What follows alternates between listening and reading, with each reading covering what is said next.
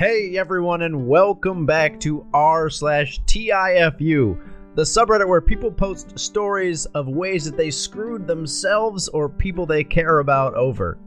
Today's post, T I F U by cheating on my S O, and karma came fast. This actually happened about ten years ago, and we split up because of it. Before I go any further, I want to point out that I am fully aware of how shitty and inexcusable cheating is.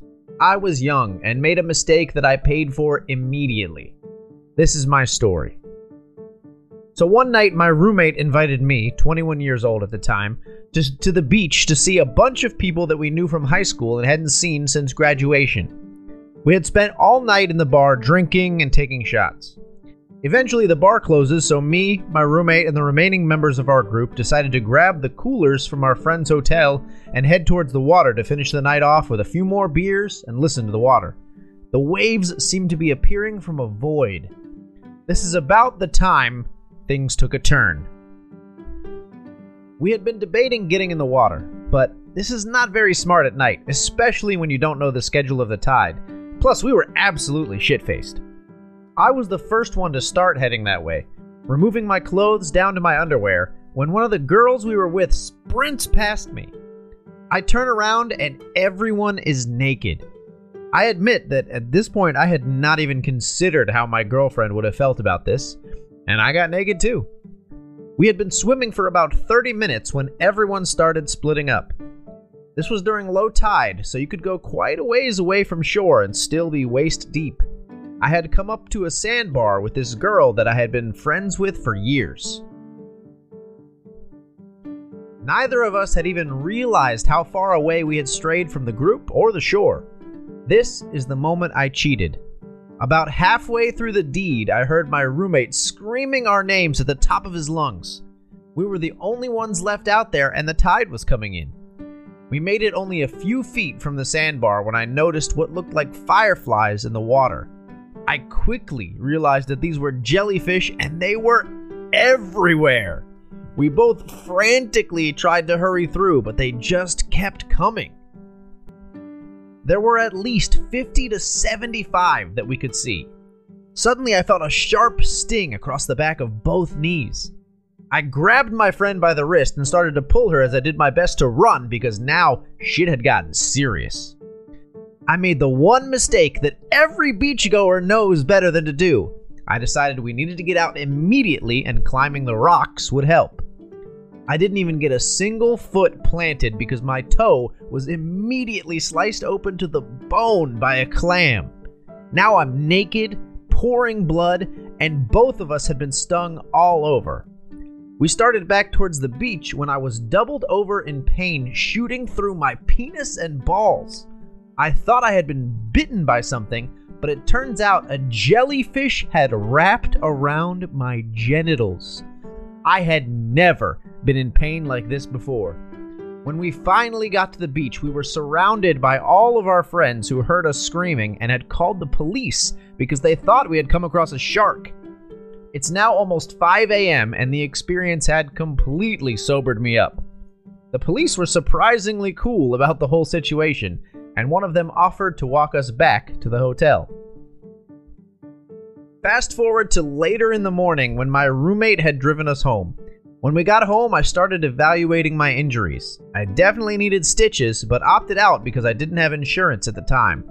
My penis looked horrendous, however. I couldn't even believe what this jellyfish had done to it. It was swollen, tender, and was a different shape.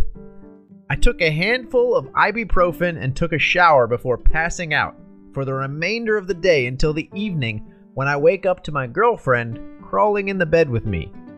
My heart sank. She knew I had gone out the night before, and my roommate informed her of my rough night, excluding the fact that I betrayed her. She was there for maybe a total of ten minutes before I completely broke down and confessed, but did not tell her about the cut or the jellyfish. She never looked at me, never cried, and left without saying anything. I saw her about four years ago in a bar. She approached me and asked if we could talk for a while. She told me that she was never mad at me and that after some time she was just happy I was honest. after the fact, she noted. To which I replied, well, I've got something else to tell you about that night that you're gonna love. She fucking loved every second of hearing the rest of the events from that night. We laughed pretty hard about it. I paid for her tab and left. We haven't spoken since. Damn, that's a story she'll be telling people for years. Talk about a parting gift. Damn, your ex-girlfriend must be Poseidon's secret human daughter or something for the sea to get you like that. Pissed him off. So who did you get to pee on your dick? The roommate in the story will bring this up from time to time and say I should have asked him because that's what friends are for. I liked this story. Why didn't the police come with an ambulance? Didn't your friends call because they thought it was a shark attack? Altogether, great story. Enjoyed that you guys could laugh about it. Story started in the bar and ended in the bar. I left out a few details. The scene was pure chaos shortly after we had come back to shore. We were scolded pretty hard, but overall they were really cool. Probably just relieved there wasn't actually a shark attack. It's very important that we all realize that yes, humans make mistakes. But hearing about how a cheater got all fucked up literally during the act of cheating will never not be entertaining. Glad you owned up to it and let the girl move on to someone who wouldn't betray her. How the fuck did your toe heal back up without stitches? You know what's more expensive than stitches? Treatment for the horrendous infection that could have occurred. And it was cut to the bone? Dude, once infection hits the bone, the toe is going bye-bye. Amputation is much more expensive than stitches. Now that I think about this, they should really teach this kind of stuff in schools, along with risk analysis. I have a pretty noticeable scar there now, but otherwise it healed just fine. I took good care of it, but it did take quite a while to heal. That last part couldn't be said enough times. Even while doing the many purely stupid things I did that night, I never realized the scope of how bad things could have really been until many years later. I have no idea how she remained so calm. When I found out my ex was cheating on me, I felt sick to my stomach and like I wanted to burn the world. We're cool now, but I would have punched him if I didn't somehow keep my cool. Props to her and props to you for coming clean. Her silence did so much more than anything she could have said or done to me in that moment. It was just cold. So that's it for the post, guys, and wow, I gotta agree with the one commenter that said uh, just seeing a cheater get what's coming to them right away.